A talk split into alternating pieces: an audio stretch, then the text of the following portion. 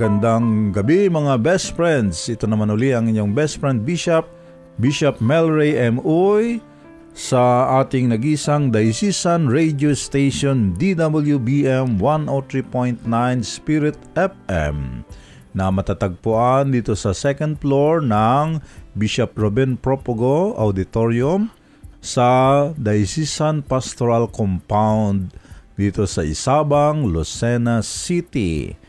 Na inyo ring matutunghayan itong ating programa sa pamagitan ng Facebook Live, Spirit FM Lucena at sa ating YouTube channel, Happy Spirit Online. Paki-subscribe, paki-like at paki-share ang ating YouTube channel, ganun din sa ating uh, Facebook Live page natin. Okay?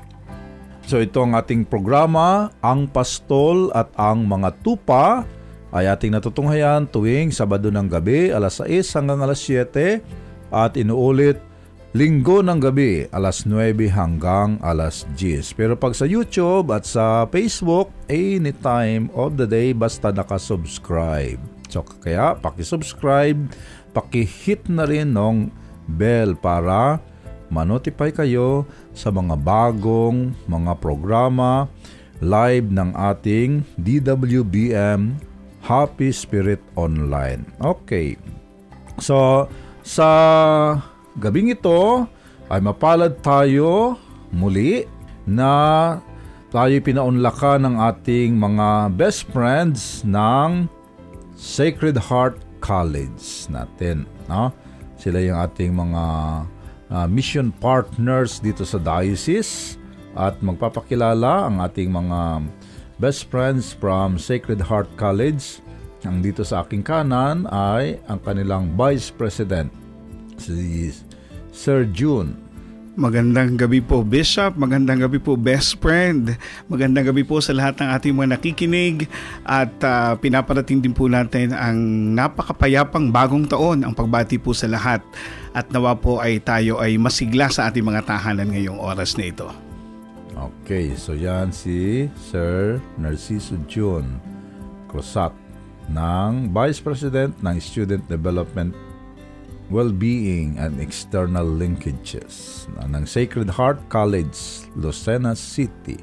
At kasama niya ang uh, oh, former pero director ng Christian Vincentian Formation. Oh, ito siya, formator, ito siya. si Ma'am Sylvia Isang pagbati po ng mapayapang bagong taon. Magandang gabi, Bishop Mel Ray. Magandang gabi. Uh, isang uh, karangalan at isang napakagandang biyaya ng taong ito na kami ay uh, magiging bahagi nitong programa na pinamagatang ang tupa at ang mga pastol ng ating lubhang kagalang-galang na Obispo Mel uh, Ray M. Uy. Okay, so thank you sa ating mga sa administration ng Sacred Heart. No? So marami pa itong series ng mga taga Sacred Heart. Kaya mga taga Sacred Heart, paki-subscribe na. Marami para uh, maka makanya ang inyong mga mom at mga sisters, mga brothers natin. Okay? So, yun nga. So, nag-New uh, Year tayo kahapon, no? So, kumusta naman ang New Year ninyo, mga best friends? Sana ay walang naputukan. Pero sana ay positive na tayo. Hindi sa COVID, kundi sa positive na ang ating buhay, ang ating pamumuhay ngayong 2021. Okay? At patuloy ang ating uh, pagtatalakayan dito sa first uh, document ng Vatican II ang Sacrosanctum Concilium, no? About sa liturgy, no? At uh, sa gabing ito, ang ating pagtutuunan ng talakayan ay ang paano ang buhay liturhiya ay pinapalaganap sa mga dioceses at sa mga parokya. Dahil nga sa pagbabago, no, sa pagbabago nitong uh, ng uh, Vatican II, so kailangang mai-promote yung pagbabago na yon sa mga diocese at sa mga parishes, no? Uh, hindi lamang basta tapos na itong dokumento ay tapos na So kailangan ito ay ma-implement. At ang implementation nito ay hindi hindi lang sa Vatican kundi sa mga parokya talaga. Doon talaga ang implementation ng mga pagbabago. So paano ito nakarating ngayon sa mga parokya? Okay, so itong ating mga kasama, itutulungan tayo ni na Sergio at si Ma'am Sylvia para mapalalim natin paano nga ba nakarating sa mga parokya ang mga pagbabago na dulot ng Vatican II sa buhay liturhiya uh, bilang mga Katoliko. No? So, nandito sina Sir John at Ma'am Selvia na kasama natin. Okay? So, yung yung Vatican II, so natapos yon 1965, no?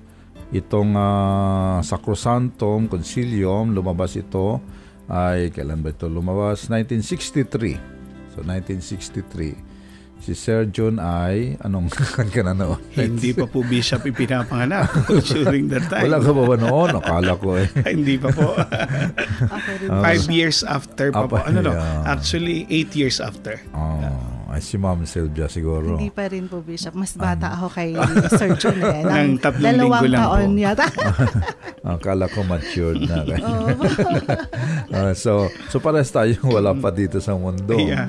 No, pare-pares tayo na wala pa dito sa mundo. Pero, kahit na hindi pa hindi natin naabutan itong paggawa nitong mga dokumento ng Vatican to, naabutan natin yung implementation, no? Tayo na ngayon, no?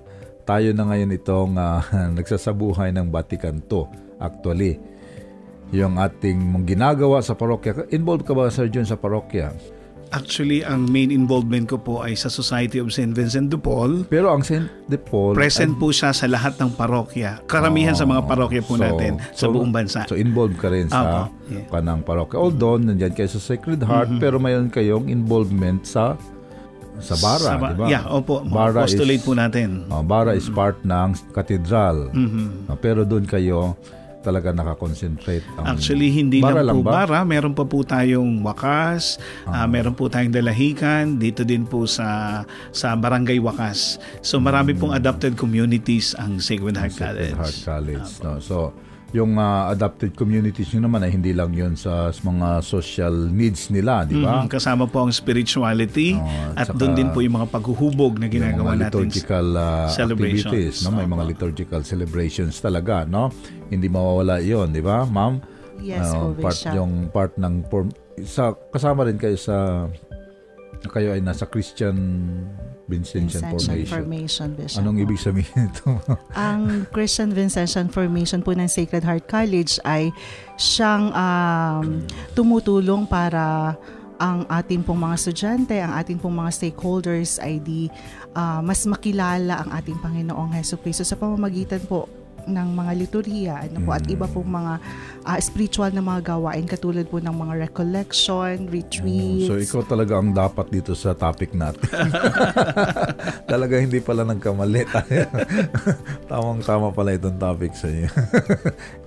ikaw palang nagsasagawa nito. Mayroon pong team bishop na kasama ako dyan. Si Sir Jun po actually ay dati din pong director ng Christian Vincentian Formation. Oo, yun nga. Siyang kwan ko dati na Opo, nung first kwan ko dito, siya palagi yung nagkakwan sa akin sa mga activities no ng uh, Sacred Heart no sa mga misa mga ganun siya ang nagko-coordinate noon dati so y- yun ay hindi lang yun basta ang karamihan kasi ang kala natin is uh, ang gawain ng simbahan is uh, sa liturhiya. No? So, yung liturgy na yon na gusto natin is yung full and active participation. participation. Na? Yun ang kwan talaga ng Vatican II. Full active participation. So, ito ang gusto ng ating simbahan na makarating sa mga pamayanan, sa mga munting pamayanan natin. No? Dahil siyempre, di ba, nabalitaan natin, nabalitaan na lang natin dahil wala tayo noon. Yes. nabalitaan natin noon na doon sa misa noon ay hindi yung full active participation mm-hmm. no ng mga matatanda natin dahil nga sa una hindi nila naintindihan mm-hmm. yung salita ng pare dahil Latin, Latin. or Espanyol no at ang pare ay naka talikod talikod tapos pare lahat ang gumagawa No, pare lahat ng gumagawa liban doon sa mal- sa kristan at sa isang kantor So pare lahat, pati readings, lahat-lahat. So ngayon ay involved na ang Laiko, no? Mas involved na. Kayo rin ba ay involved sa mga ministries?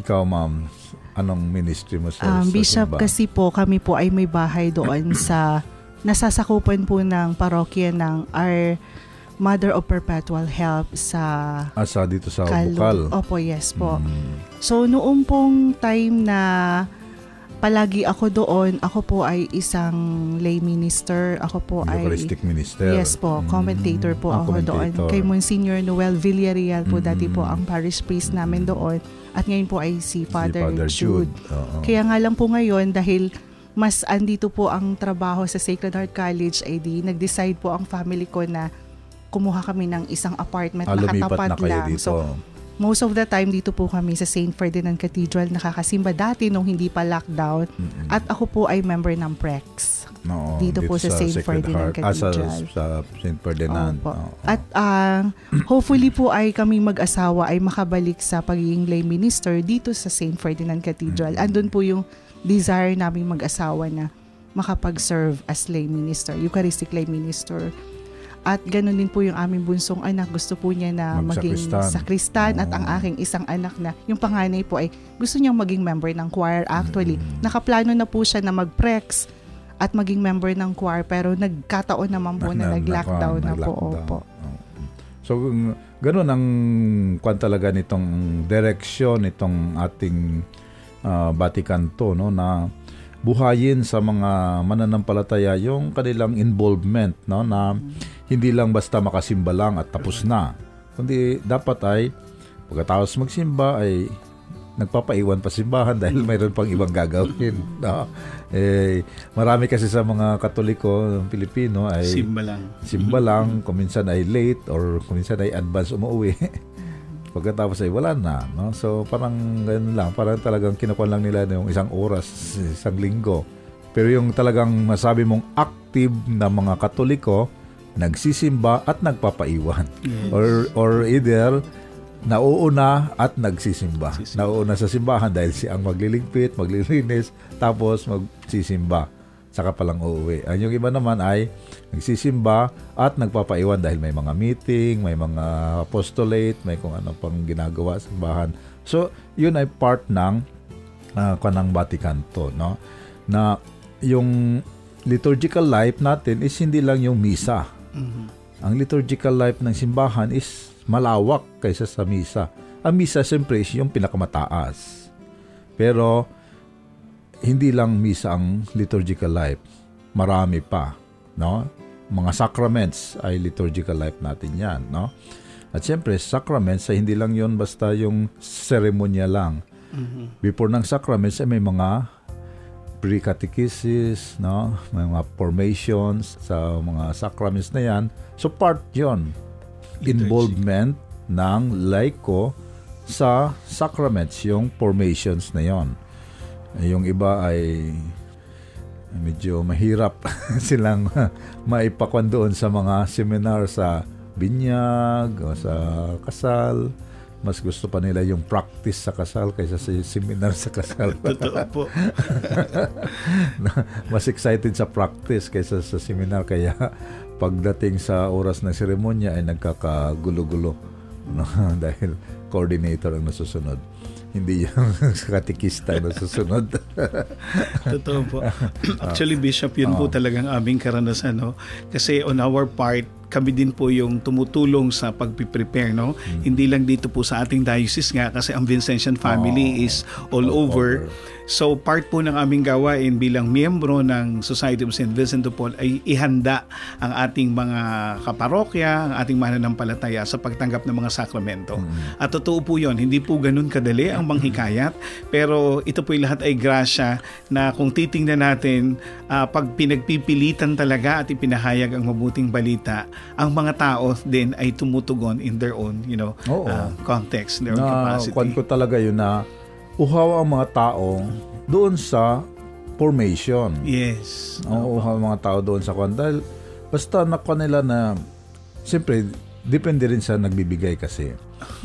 Pero yung kasing yung kung pre-bati ka ng pagbigay, eh, ibig sabihin ng pre-bati ka ng pagbigay is yung talagang uh, yung may latigo.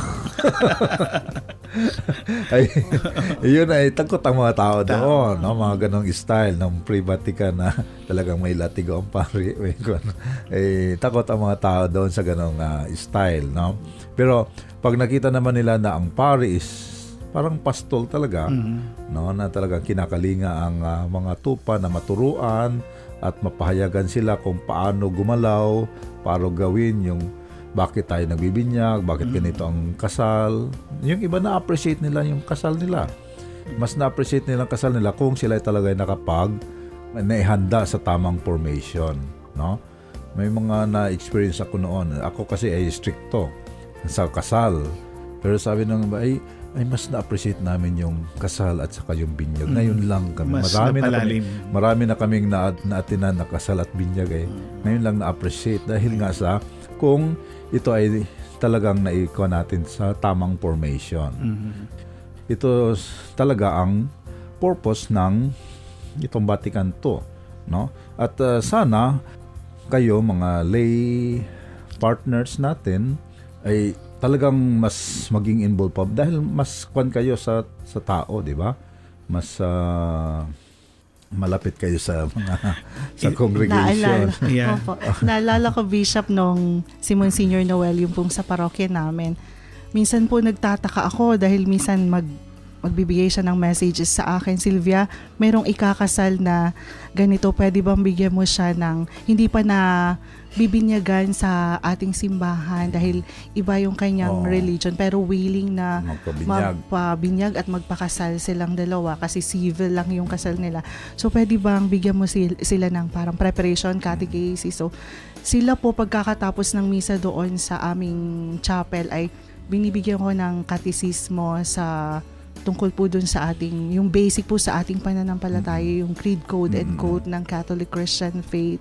Ano po yung doktrina, Oo. yung aral at saka po yung ating um, worship dimension ng ating pananampalataya. Medyo lang po ako, sabi ko, bakit kaya ako ang naatasan ni Monsignor Noel magbigay dito oh. ng ano, ng preparation. So yun po, so dasal po talaga at saka review ng mga uh, turo ng ating simbahan. Opo, para maibigay ng tama sa kanila.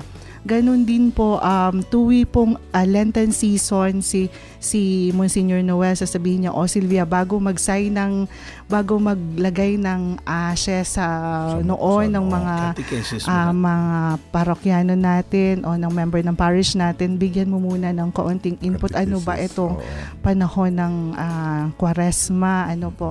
So yun po, nag, na-challenge ako noon at natutuwa ako na nagiging bahagi ako ng buhay ng ating simbahan. Pagdating naman po sa Sacred Heart College, yun pong ating mga first communicants, yun pong magtatanggap ng unang komunyon. So kami rin po ng po Christian Vincentian Formation Team ang naghahanda sa kanila. Ganon din po ang kumpil, yung mga kukumpilan na mismo pong dito sa uh, parokya ng St. Ferdinand Cathedral, tinatanggap yung kanilang uh, yung mga sakramento po na yun. Oo. So yun ang kailangan talaga natin, no? Yung involvement ng lay sa mga ganitong bagay. Lalo pa kayo, mga teacher, Oo. edi mas makon yung ka, no? Natutuwa yung... lang kami, Bishop, kasi nagagawa po namin ito kasi grabe din po yung support ng administration. Mm-hmm. Kasi kahit po syempre, no, uh, gusto mahan natin, pag minsan hindi tayo nabibigyan ng pagkakataon, but since Sacred Heart is a Catholic institution, parte po ito talaga ng ating mga programa at ito po yung number one yan, kumbaga na priority. More than the academic encounters or discipline, ito po talaga ang binibigyang halaga natin. Oo. At natutuwa po kami dahil kami nga po mga laiko ay nabigyan ng tiwala, hinubog din, kaya naman hindi po pwedeng hindi po kami magbabahagi kasi ito nga po yung naipamulat na mission natin. Okay, so yun talaga ang kanang ating simbahan, no? Ang mission nating simbahan na talagang ma-involve ang mga laiko, no? So, bigyan muna natin ng kaunting panahon ng ating mga sponsors at ang uh, ating pagpapakilala ng himpilan.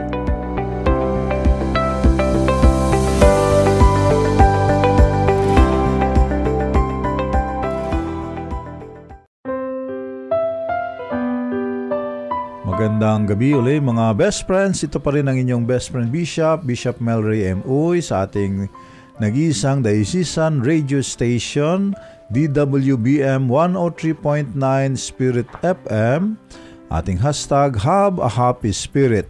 Dito lamang sa second floor ng Bishop Ruben Propogo Auditorium sa Diocesan Pastoral Compound sa Isabang, Lucena City. At ito po ang ating programang Ang Pastol at ang mga tupa. Kasama pa rin natin ang ating mga partners ng uh, formation natin sa Sacred Heart College natin. Okay? At pinag-usapan natin dito paano ma-promote ang buhay liturhiya sa mga parokya. At uh, kasi ito kasama natin at mga kasama sa Sacred Heart, sila ay mga exposed sa mga Vincentian na spirituality kung saan sila ay talagang uh, dinadala nila ang uh, misyon ni San Vicente de Paul sa mga liblib na mga lugar no? At uh, natuturuan nila ang mga pamayanan doon sa mga liblib na lugar ng hindi lamang ng katikismo kundi ng buhay liturhiya ng ating simbahan no? So inik kinikwento sa atin ni na Ma'am Sylvia at uh, Sergio ng kanilang mga experiences no? Ng kanilang uh, pagsasabuhay nitong uh, dokumento ng Vatican II tungkol sa pagpapalaganap ng uh, buhay liturhiya ng ating simbahan. Okay? So, papatuloy tayo at uh, so itong uh, ating uh, gawain no ng pag-promote ng buhay liturhiya although uh, mga pari at mga obispo ang kuan no so sabi nga ni Ma'am Sylvia siya palaging inuutusan ni Monsignor Noel no dahil kung pari at mga obispo yun talaga ang aming primary na gawain no? Na mag-catechize at magturo pero ay isang katawan lang ang pari at ang obispo isang katawan lang. Kaya kailangan may multiplier. So kayo mga like ko ang multiplier ng pari no? So yung pari nagbibigay ng uh, instructions sa mga leader like ko, no? Nagbibigay ng mga instructions, nagpapaseminar ng mga leader like ko. Para yung leader like ko naman, sila naman ang bababa sa mga sa mga kapilya, sa mga MSK, sa mga small communities natin. Para kung ano yung natutunan sa pare ay sila naman magda-download sa mga small communities. Dahil kung ang pare ang iikot sa lahat ng MSK, patay. Hindi kaya. Mauubos ang uh, oras, no? So kaya kailangan ng pare talaga yung multiplier, no? Dahil uh, alam mo naman natin, no? Dito sa Pilipinas, is uh, tayo dito sa sa Lucena, eh, mataas ang percentage ng Catholic population natin, no? parang nasa 90 90 plus no ang uh, percentage ng Catholic population o ay kung itong uh, buong ito lang ito lang 15 municipalities na sakop ng diocese no? 15 municipalities ito sakop ng diocese is nasa 1.1 ata 1.1 million, million. no? Itong sakop lang. So 1.1 million ang 95% nito is nasa almost uh, 1 million, mga ganon, no? So paano yun maaabot ng ating 120 pare ang 1 million katao? 'Di ba? Kahit na lahat ng pare yan 120 pero hindi pa lahat yung 120 na yun dahil doon sa 120 ay 18 doon ay above uh, 65. so hindi mo na yun pwedeng papuntahin sa mga ka, no? So minus sa na kagad yun. formation session po. Oo, hindi, hindi mo na pwedeng mapapan yung mga above 65 dahil sabi ng AITF ay 65 lang ang pwedeng lumabas. So bawas na kagad sa 120 yung 18. So hindi talaga masasaturate no kung mga pari lang. So kaya't meron tayong mga katikista, ito mga mga teachers, mga leaders na mga laiko na formators sa parokya. So mayroon tayong mga parish formation team.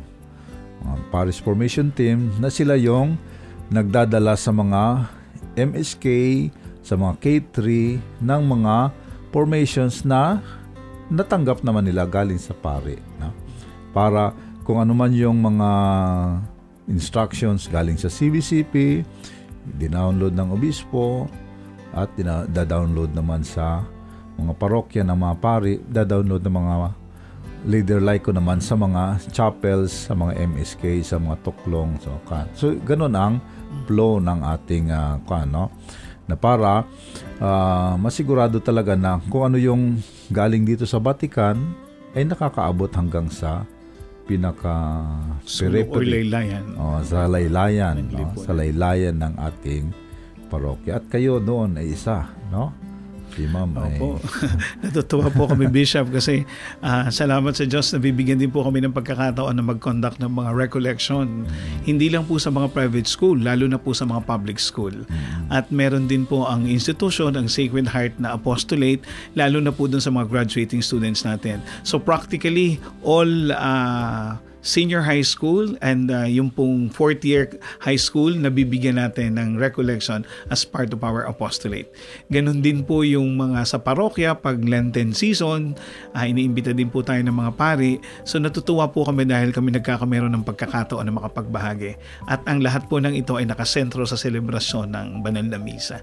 So malaking bagay yon, no? Malaking bagay yon na sa pamagitan nyo naaabot itong mga kabataan na ito na kung hindi dahil sa inyo, eh, kadamihan sa kanila, mga public schools, eh, ano naman ang pan mo sa public schools, di ba? Hindi naman sila required ng mga ganitong mm-hmm. bagay. Pero dahil sa inyo, sa apostolate ninyo, sa inyong initiative, na ibibigay itong mga aral ng simbahan, no? Dahil sa public schools ay hindi required eh. Hindi po. Oh, walang ganun sila na mga formations.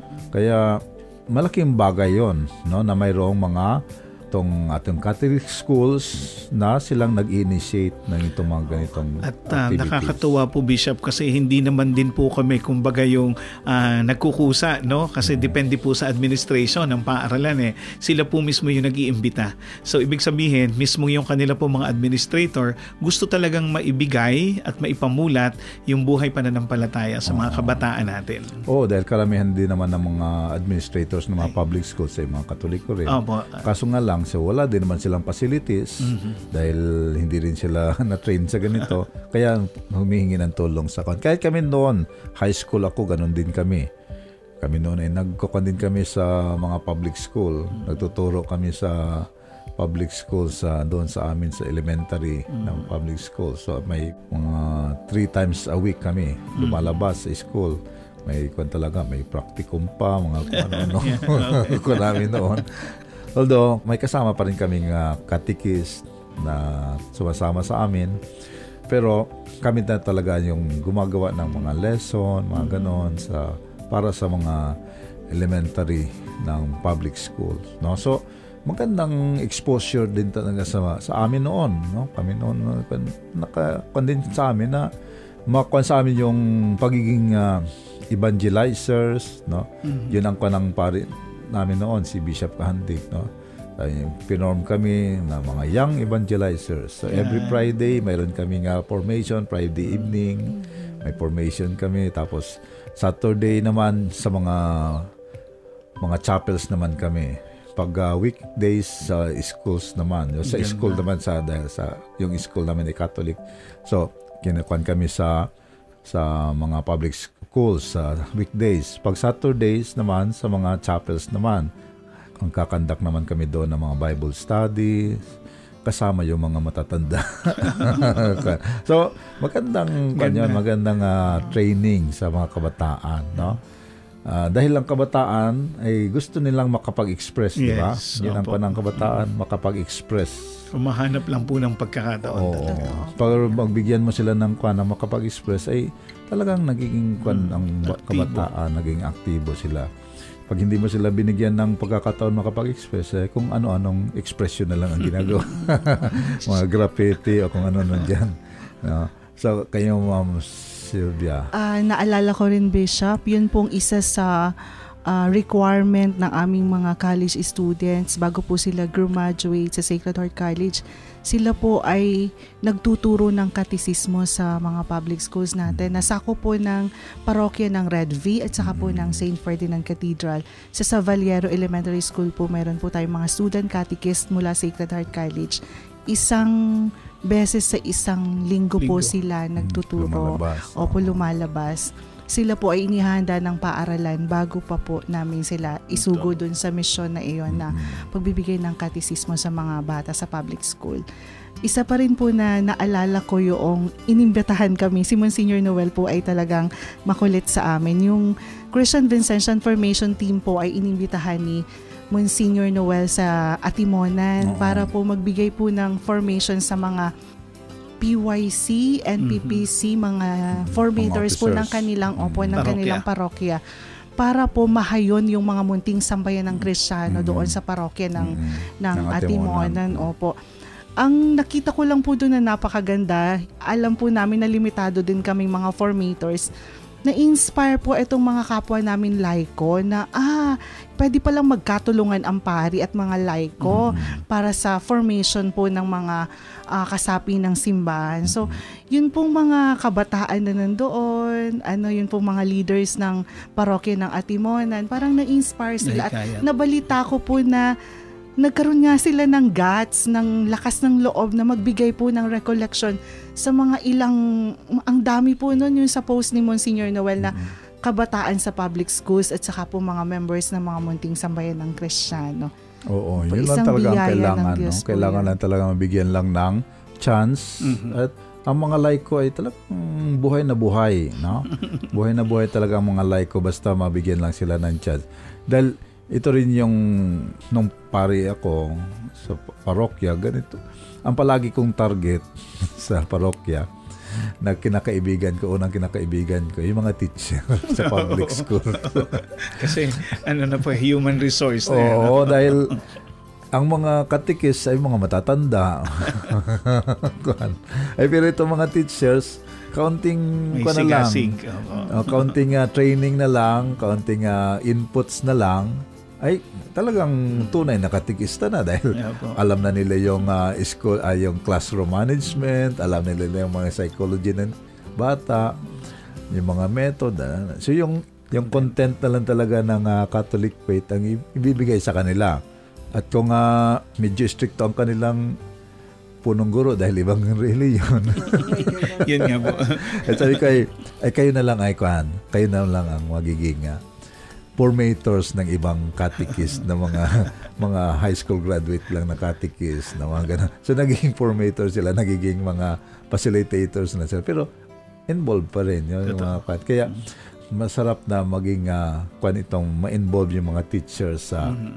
sa parokya no dahil mga teachers ay uh, liban sa masisipag ay very creative.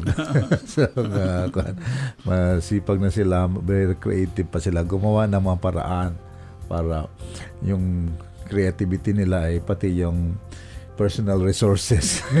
sama, sama na. sama yung pati personal resources sa, sa creativity nila. So talagang maganda na ma-involve talaga yung mga laiko sa... Actually, Bishop, marami po talagang willing eh, no? Oo. Ang mahalaga lang po ay mabigyan ng pagkakataon at saka yung proper training and mm-hmm. orientation. At pag sila po ay nasa field na sa ganito, talaga pong very addictive eh. Parang hindi ka na makaalis eh. Talagang maging part na ito ng iyong buhay. Pag hindi ka nakatulong, hindi ka naka-active sa parokya, kulang talaga ang iyong mm-hmm. buhay pananampalataya. Ganun talaga ang nagiging, ano, una, yung pag na top mo yung mga professionals, mga teachers, mm-hmm. sunod na yun ay magiging officer na sila sa parokya. Hanggang sa naging na stay hanggang naging stay in sa parokya. Ako ay nawala na ako doon sa diocese nandun pa rin sila sa parokya. Kahit na, nawala na ako doon sa Romblon nandun pa rin sila. Mm. ay sila naman text text text sa akin dito pahingi ng ganito Pero pinagpapasalamat po talaga namin yung support ng mga pare, Oo. yung pong tiwala ni bibigay.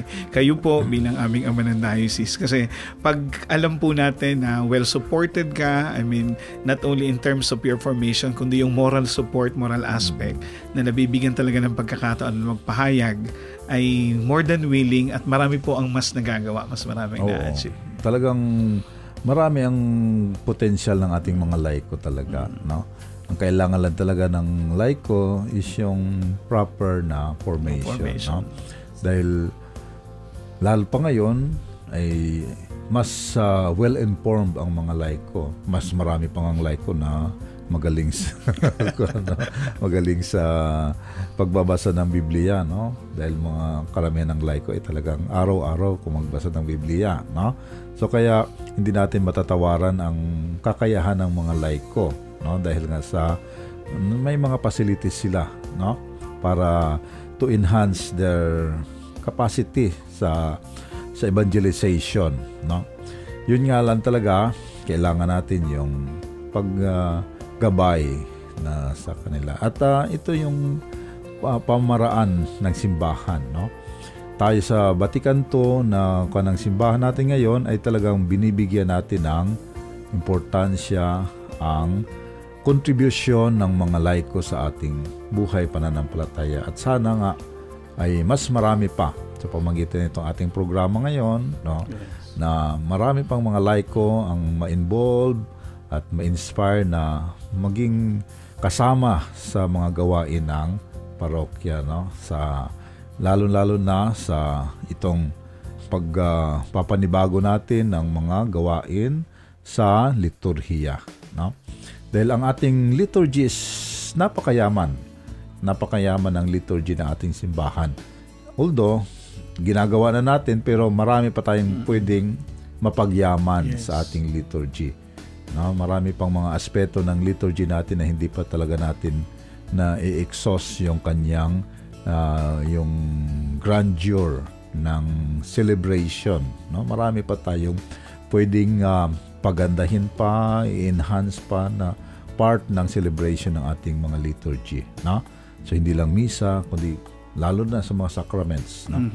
Ang masipag lang magpaganda ng sacraments is yung mga wedding coordinator. Nasala naman sa sala naman sa turo Sana ng simbahan. Po, no? Sana lahat ng sala, sakramento. sala sa turo ng simbahan yung mga wedding coordinator. Kaya kailangan pa natin ng more na ah, mga laiko na mas ah, yung may alam sa sa liturgy, sa simbahan na maging wedding coordinator. Maganda pong ano yun. Magandang mas i-evangelize o mas turuan ito mga... Yung mga wedding coordinator ay wedding dapat ay may evangelize sila. Sila ay karamihan sa kanila ay talagang ang sa kanila aesthetics lang. Tsaka fashion. o passion lang tsaka aesthetics pero wala yung yung ah, spiritual na dimension no so maraming salamat sa ating ah, mga kasama ngayon sa kana Sir ah, June at sa kay Ma'am Sylvia. So maraming salamat po sa inyo at sinamahan niyo ako tong ah, New Year na episode ng ating pastol at mga tupa no? So, mayroon kayong mga babatiin ay ito na yung ah, inyong pagkakataon na makabati. Una sa lahat po, ah, Bishop, kami po ang magpapasalamat dahil nabigyan niyo po kami ng pagkakataon. Una, makasama po kayo at nabigyan kami ng pagkakataon na makapagpahayag ng aming mga karanasan. Though limited lang po ito pero sana kahit papano ikapulutan po ito ng aral. Ganun po ang pagbati namin sa inyo ating mga tagapakinig sa buong diocese po ng Lucena at sana po ang programang ito ay mas ah, manatili pa at yumabong para ito ay makapagpahayag pa ng ating matimyas ang malalim na pananampalataya. Muli po sa aking pamilya, mula po sa aking pamilya at ganun po sa pamilya ng St. Bernard College, ah, mapayapang bagong taon po sa lahat. Maraming maraming pong salamat. So, salamat po Sir June at sa kay Ma'am Sylvia naman. Salamat ah, Bishop sa pagkakataong ito na nakasama ninyo kami sa inyong programa. Napakaganda po nitong programa ng Ang Tupa at ang mga Pastol. Talagang ito po ay isang um, mukha ng simbahan, buhay ng simbahan. Paano ah, patuloy na lalago, uh, magiging buhay ang uh, ating buhay pananampalataya bilang isang simbahan. Kaya po patuloy po ang aming panalangin, Bishop, na sana po ay magpatuloy ang programa na to at maraming marating, mahayon, ang mabuting balita na idinudulot ng programa na ito nang sa ganon ay uh, sila ay makatagpo ng pagmamahal at presensya ng Diyos sa ating simbahan. Ang aming pong pagbati mula sa pamilya ng Sacred Heart College at sa aking pong pamilya ng isang COVID-free New Year. Sana Amen. tuluyan nang mawala ang COVID. Opo. Okay, so amen dyan. Amen tayo dyan, amen. no? So itong 2021 ay sana ay talagang uh, ligtas na tayo sa uh, virus, no? Kaya manatili pa rin tayo sa pag-observe ng protocol. Yes. Kahit na may vaccine ay ganun pa rin, no? So maraming salamat uh, Sir June at Ma'am Sylvia, no? So papasalamat din ako sa sa ating mga kaparian ng diocese natin at siyempre binabati ko ang uh, magdiriwang ng kanilang mga kaarawan ngayong Enero. Uh, sa January 4, sa lunes ay birthday ni Father Recto Hernandez. At magkasunod noon ay si Father Bien Lozano. So magkasunod yan. Sila tatlo kasama si Bishop Milray. Yes. Sa birthday po sa inyong lahat. So, Mabuti so, po tini-announce na. Nababatiin pa natin. So 546 yan. 546 ay magkasunod yung tatlo na yan sa pag-birthday. Okay, so happy birthday po sa ating mga kaparian in advance. So, so medyo matagal pa naman yung ang next na mga anniversary. No? So sa next episode na yon. Happy New Year sa ating mga kaparian, sa ating mga partners sa uh, diocese natin sa uh, kana Empoy at uh, Arlene ng Labarida Pizza House, sa Mary Hill College kay Father AJ, Father Raul at Father Eric at sa Mount Carmel Diocesan General Hospital kay Father Romel, Father Encio, Father uh, Gadi at Father Melbert. Yan silang uh, mga kasama natin sa Mount Carmel General Hospital. Kasama siyempre sina Dr. Pam at Sister Myrna, Sister Prax din sa Mary Hill. No? At sa lahat-lahat ng mga uh, sponsors natin, at tumataguyod sa ating katolikong himpilan. So maraming salamat sa inyong patuloy na pagtaguyod. Sana ay tuloy-tuloy pa ngayong 2021, tuloy-tuloy pa ang inyong pagtaguyod para mas marami pang programang pang-ibanghelisasyon tayo na magagawa dito sa ating uh, diocesan radio natin at sa iba pang platform natin no, na available So sana ay tuloy-tuloy ang inyong pagbigay ng inyong uh, kontribusyon para mas marami pa tayong mga evangelization program na magawa, no? May pinaplano pa kami sa Sacred Heart Amen. na mga evangelization program natin, no? So sana ay suportahan ninyo sa pamagitan ng inyong uh, tuloy-tuloy na pag-contribute dito sa ating uh, sa ating himpilan, no? At uh, siyempre, uh, binabati ko ang ating mga kapatid no, ng uh, uh, Happy New Year no? Sa kay Nini, kay ng baby, kay ng Nini no? At sa lahat-lahat ng mga uh, kamag-anak sa Romblon at kung saan-saan man no? At sa lahat-lahat din ng mga obispo ng ating Karatig Diocese no sa kay Bishop Juni sa Diocese ng Buwak, sa kay Bishop uh, Vic, Diocese ng Gumaka, kay Archbishop Gilbert ng Lipa, at sa kay Bishop Bernie ng uh, Infanta. Ngayon din sa uh, Apostolic uh, Bishop ng uh, San Jose Oriental Mindoro, si Bishop William, at sa uh, Kalapan si Father Ness, ang kanilang ad- administrador at sa karatig uh, diocese dito ng natin sa Dait si Bishop Rex uh, Alarcon at sa aking uh, obispo sa Romblon si Bishop RC Abiliana.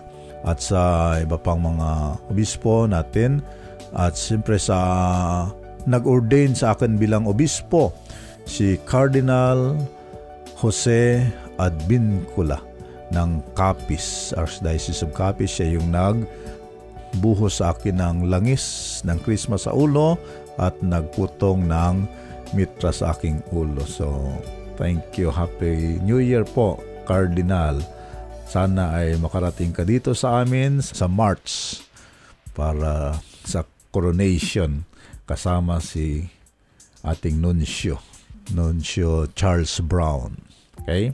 So sa lahat-lahat, so maraming salamat po sa inyong patuloy na pakinig sa ating mga kasama dito sa ating himpilan, si Kina Obet, si Dennis, si uh, uh, best friend uh, well, Joel, at si, si best friend Jaya, best friend Ronnie, si best friend uh, Awesome, at si best friend uh, Max, at uh, yung mga weekend uh, best friends natin.